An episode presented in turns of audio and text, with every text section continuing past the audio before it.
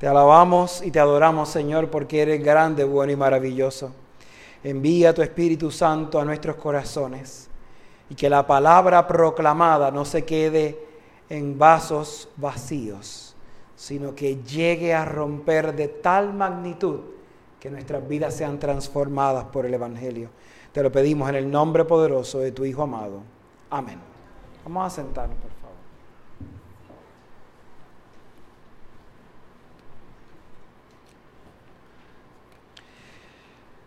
Alguien me preguntó si yo elegía los evangelios a propósito. Eh, yo no los elijo a propósito, eso está en un calendario, así que a mí no me pueden culpar. Pero hoy el evangelio es... Eh, yo el año pasado di un sermón, yo recuerdo que hubo una, una línea de domingos que también eran así, como que Jesús cogiendo el dedo y metiéndose en la llaga sin pena ni misericordia, y sin pena ni misericordia. Entonces hoy llegamos a este evangelio que es un evangelio muy importante de Marta y María, que no es la primera vez que estos personajes están dentro de nuestra reflexión. No es la primera vez que estos personajes eh, eh, están dentro de la vida de Jesús. Marta, María y Lázaro son figuras importantes dentro de la vida de Jesús. Así que está comiendo no en casa de cualquiera, sino en casa de sus amigos. Así que por eso es que podemos entender la naturaleza de la pregunta de Marta y la importante reflexión que Jesús da para nuestro tiempo. Puse en el boletín, si lo pudieron ver en el inicio del boletín, lo vemos aquí también proyectado una frase que se adjudica al Principito. Principito es un libro maravilloso que se supone que usted lo haya leído cuando era chiquito, pero aun cuando grande, si tiene la oportunidad de leerlo, lo va a entender cada año de su vida, lo va a entender de diferentes maneras. Si usted hace el reto de leer ese libro todos los años, usted se va a dar cuenta cómo en un año su vida ha sido transformada por el mismo texto. Dice, lo esencial es invisible a los ojos. Esa frase, no importa cuántas veces yo la lea, siempre me lleva a entender que todavía me falta camino. Vivimos en una vida con mucho ajoro. Las circunstancias de la sociedad nos lleva a vivir en ese estilo, en ese ajoro. Y en este lado de la isla vivimos con más ajoro de lo que se vive en el otro lado de la isla. Yo he hecho esta historia en otras ocasiones la primera vez que yo,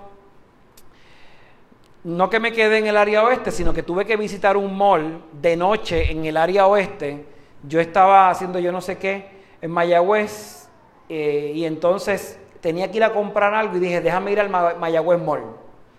Y eran las 7 y 10, 7 y 15 de la noche. Y cuando yo llego al mall y encuentro el mall cerrado, yo dije, wow, pero pasó algo que cerraron el mall. Y de momento me di cuenta que casi todas las tiendas de la número 2 estaban cerradas. Y yo dije, pero espérate, yo estoy viviendo en otro, en otro Puerto Rico. Y entonces yo voy y le pregunto a alguien, mira, que pasó algo en el mall. Me dice, no, cierran a las 7 todos los días. Y yo acá en mi mente casi convulsionado y decía, Dios mío, eso llega a pasar en Plaza de las Américas. A los dueños de Plaza de las Américas les da un infarto. Pues porque realmente es a las 9 de la noche y si los dejaran, seguíamos 24-7. Pero la realidad es que ese estilo de vida, ese patrón, que definitivamente en nuestra sociedad es bien marcado en el oeste y en el este de la isla, es como nuestra vida está siendo controlada por los afanes del día a día. Si de momento usted se enferma o si de momento usted le da, pasa cualquier situación, literalmente su vida se detiene. Literalmente. Y lo que para usted era un ajoro del día a día, ahora le sobra tiempo porque su vida fue transformada. Eso quiere decir que el ahorro nuestro de cada día tiene, nosotros tenemos la capacidad de controlarlo, de manipularlo. Pero ¿qué sucede? Nos ponemos una serie de prioridades y nos ponemos una serie de metas y nos ponemos una serie de, no sé, de, de cargas absurdas que hacen que la frase del principito cobre vida en este Evangelio particularmente y en la meditación de este momento de nuestra vida. Yo no tengo tiempo para dedicarle a Dios un buen espacio de oración. Yo no tengo tiempo para poder colaborar la causa del reino y llevar el Evangelio a todas partes. Yo no tengo tiempo para saber si mi vecino o mi vecina está bien. Yo no tengo tiempo para llamar a mis familiares, pero sí tengo tiempo para enterarme de todos los chismes de Facebook. Así que no es cuestión de tiempo, es cuestión de dónde yo pongo mi mirada, en dónde yo adjudico qué es lo esencial en mi vida. Si usted hace una reflexión de qué es lo esencial en su vida, usted me va a decir, comer es esencial en su vida, así que usted se supone que desayuna, almuerza, cena, quizás hace 800 meriendas en el, camino, eh, va a trabajar, eh, duerme, eh, habla por teléfono con sus amigos, con sus familiares, este, utiliza las redes sociales, eh, ¿Qué más? Eh, va a comprar a los diferentes moles de los supermercados y usted podría decirme que quizás eso es mi mundo esencial. Y podremos definir en cada mundo de ustedes otras cosas esenciales que usted ha ido adjudicando, pero en general todos los seres humanos identifican esa lista de que eso es lo esencial para ellos. Pero dentro de eso esencial, la prioridad sobre Dios no necesariamente es la que es, porque Dios se convierte en un elemento aburrido en mi vida siempre y cuando yo no esté embarrado del miedo por un problema. Cuando llega ese valor a mi vida, entonces Dios entra en una prioridad diferente. Entonces la pregunta que hace Marta en el Evangelio de hoy, la reflexión que hace Marta en el Evangelio de hoy es, ven acá Señor, tú llegas de visita, pero tú eres de la casa, tú eres familia de la casa. Y tú ves que la casa está patas arriba. No te esperábamos, Señor, llegaste aquí ahora. Entonces somos dos mujeres en la casa. Entonces Lázaro está haciendo lo suyo de buen anfitrión, pero las dos mujeres tienen que encargarse de atender al, anfitrión, atender la casa, y viene María y se sienta en una esquina a hablar contigo. Entonces Marta se prende. Y dice, pero ve acá, entonces se me van a caer las manos a mí. Se ve, ¿cómo es posible? Pero tú no puedes ponerte a hacer algo. Entonces, en ese ahorro y en ese afán, en como que tengo que hacer esto, tengo que hacer lo otro, tengo que mover aquí, tengo que mover allá, tengo que atender a fulano, a mengano y a sutano, el Señor le dice, Marta, Marta, como que suave, baja tres rayitas, espera. ¿Qué es lo esencial? Entonces, nosotros sabemos que es lo esencial. Nosotros sabemos lo que la palabra de Dios significa en nuestras vidas. Nosotros sabemos qué la palabra de Dios ha hecho para nosotros. Y yo estoy seguro que no importa cuántas veces yo me pare aquí a predicar, cada uno de nosotros ya ha logrado entender en sus vidas la importancia que Dios representa. Pero entonces aparecen siete millones de cosas alrededor mío que me distraen de yo enfocarme en qué es lo esencial. Y enfocarme en qué es lo esencial me distrae y me molesta. Y si la gente que está a mi alrededor se desenfoca, me molesta. Y la gente que está a mi alrededor tiene que enfocarse en lo que yo quiero para que entonces yo me sienta feliz, yo me sienta bien. Entonces el Señor le dice, ella ha escogido la mejor parte. Y sabes que nadie se la va a arrebatar. Jesús, como hombre judío en ese tiempo, pudo haber dicho, oye María, muévete, vete a atender, haz tus tareas. Pero entonces él dijo, las tareas de la casa no es que no son importantes, pero en este momento, en estas circunstancias, tu atención es para mí. Porque él estaba visitando.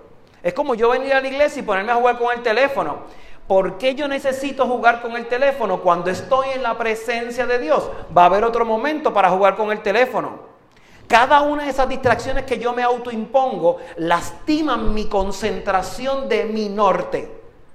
Si vamos ahora a cualquier universidad que tengan un programa de deportes, usted va a ver a los entrenadores enfocando constantemente a sus atletas no permiten que se distraigan con cosas vanas. Muchas veces les limitan lo que ven en televisión, les limitan sus comidas. los enfocan en lo esencial. Si están peleando en boxeo, ¿en qué lo van a enfocar? En boxeo. Si estás corriendo el maratón, ¿en qué lo van a enfocar? En el maratón. Ese enfoque permite que tú puedas mantenerte concentrado y concentrada en lo que tú estás persiguiendo.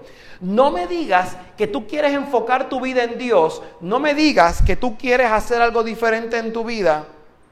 Y de 24 horas al día tres se las dedicas a Netflix, dos o cuatro a Facebook y el resto a dormir y a comer. Si un atleta hiciera eso al final del día, nunca, jamás podría aspirar a nada en la vida. Usted quiere ser un emprendedor, usted quiere tener un negocio, tiene que sudar, tiene que levantarse temprano, tiene que empujarse. Si usted quiere ganar un maratón, usted quiere correr un 5K en los muelles de la cama, no lo va a correr, no lo va a caminar. Si usted quiere prepararse para la misión, si usted quiere ser un digno representante de Dios, tiene que empujarse. Si usted fuera ahora mismo a cualquier boletería y compra un ticket para un concierto que le cueste lo que sea, qué sé yo, 50, 100 dólares, eh, y usted compró la silla, aunque sea en lo último del choliseo, usted no se pierde ese evento por nada del mundo porque usted pagó la taquilla. Pero todos los lunes hay escuelas bíblicas y literalmente hay que amajar para que llegue la gente. Mis prioridades definitivamente definen la esencia de lo que yo soy, de lo que yo quiero perseguir, de lo que yo quiero hacer. Las enseñanzas del principito, como las enseñanzas del Evangelio, tratan de mantener mi mirada concentrada en un norte y perseguirlo sin parar. Y los atletas de vez en cuando se detienen para medir su rendimiento. Y cuando yo inicio y estoy en la pila bautismal, yo me examino a ver cómo va mi rendimiento, cómo yo lo estoy haciendo. Lo estoy haciendo bien, estoy dando el máximo de mí. Realmente todos mis dones y todas mis capacidades están puestas al servicio de lo que yo me comprometí a hacer. ¿De verdad lo estoy haciendo al 100%? ¿O literalmente me tienen que arrastrar para llegar a la meta? ¿Cuál de todas las anteriores? Realmente las circunstancias que Dios nos está tratando de presentar en el Evangelio de hoy, como en cada una de las lecturas, es una invitación directa a que usted elija lo importante en la vida. Y lo importante es que tú concentres tu mirada en lo que de verdad te va a importar el resto de tu vida. Y lo que me va a importar el resto de mi vida es poner mi mirada en un Dios que nunca me va a abandonar, aunque yo esté embarrado del miedo o aunque yo esté alegre gozando por una buena noticia. No solamente en las malas circunstancias, yo necesito recordarme del Dios que me salva, del Dios de la vida, del Dios del perdón. Ese mismo Dios que me dice que lo importante y lo maravilloso está en mi vida, dice en la primera lectura y le da una promesa en el libro del Génesis a Abraham, una promesa que parecía imposible. Ya su mujer vieja, ya su mujer seca, según dice el texto, al final del día le da una promesa. Y la promesa era el nacimiento de un hijo. Así que él probó que si tú mantienes tu mirada fija en él y perseveras y cabalgas y cabalgas y cabalgas y él pone en ti una promesa, esa promesa se va a cumplir. Pero tú tienes que permitir que Dios haga su trabajo. Si tú llenas tu agenda de muchas cosas que no te enfocan en Dios, no puedes venir a decir, es que estoy desenfocado. Si tú llenas tu plato de comida y comida y comida, jamás y nunca puedes decir, quiero rebajar y estoy rebajando. Lamentablemente, para que nuestro sistema funcione, le tenemos que dar una instrucción. Y la instrucción es, mantente enfocado persigue la meta, gana la carrera. No importa el tiempo que te tome. Al alfarero probablemente le tomó siete intentos, diez intentos hacer un cáliz de barro hermoso como el que tenemos hoy. Pero para él lo importante no era las veces que lo hubiese destruido y vuelto a hacer, sino que en lo invisible de lo que estaba haciendo se hacía posible lo visible, que era una hermosa copa que iba a adorar al Dios de la vida. La promesa en el libro del Génesis. Al final del día se convierte en una promesa de esperanza, en una promesa de liberación, en una promesa que auxilia, que sana, la promesa del libro del Génesis al final del día mantiene mis ojos concentrados en el Dios de la vida, en el autor y consumador de nuestra fe. Y no solamente ahí, sino que Pablo en su segunda lectura trata de decirle a todas las personas que el ministerio al que hemos sido llamados somete nuestro cuerpo y nuestra alma para que podamos ser disciplinados por la causa de Cristo. Pablo al final de la jornada pudo ser un judío más pudo ser un siervo más, pudo sencillamente inclusive ser un discípulo pasivo. Pero él no esperó ni tan siquiera que Pedro o los apóstoles lo confirmaran en el ministerio, sino que su corazón estaba tan inundado y tan enamorado del Dios que sana, que se cumplió lo que dice la Escritura, que si, la, que si la, la palabra de Dios no fuese proclamada, hasta las piedras hablarían porque al final de la jornada necesitamos enfocar, mi, enfocar nuestra vida en lo correcto. Termino compartiendo hay un libro muy lindo que les invito a que si no lo han leído lo lean, aparte del principito. El monje que vendió su Ferrari. El monje que vendió su Ferrari es un libro muy interesante porque es un abogado muy exitoso, es un abogado que hizo su dinero, hizo su prestigio, ganaba casos y un día le dio un infarto que sencillamente los amaqueó. Y después que los amaqueó, él decidió reenfocar su vida. Y literalmente vendió su Ferrari, literalmente vendió sus posesiones para convertirse en monje, no necesariamente por ser monje, sino por hacer una acción radical que al final del día lo liberara de las cosas que lo estaban distrayendo y lo enfocaran en lo que Dios quiere. Cierro con una cita de Miguel de Unamuno. Refinada soberbia es abstenerse de obrar por no exponerse a la crítica.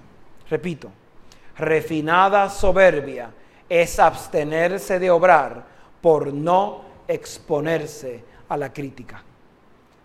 La única manera que podemos transformar a Puerto Rico, que podemos transformar el planeta, es que hagamos cosas que construyan y atrevernos a hacer, aunque el planeta se burle, aunque el mundo diga lo que diga, nos atrevemos a decir y hacer lo que es correcto. Porque al final del día, lo invisible, eh, lo esencial es invisible a los ojos de los seres humanos. Que el Señor les bendiga.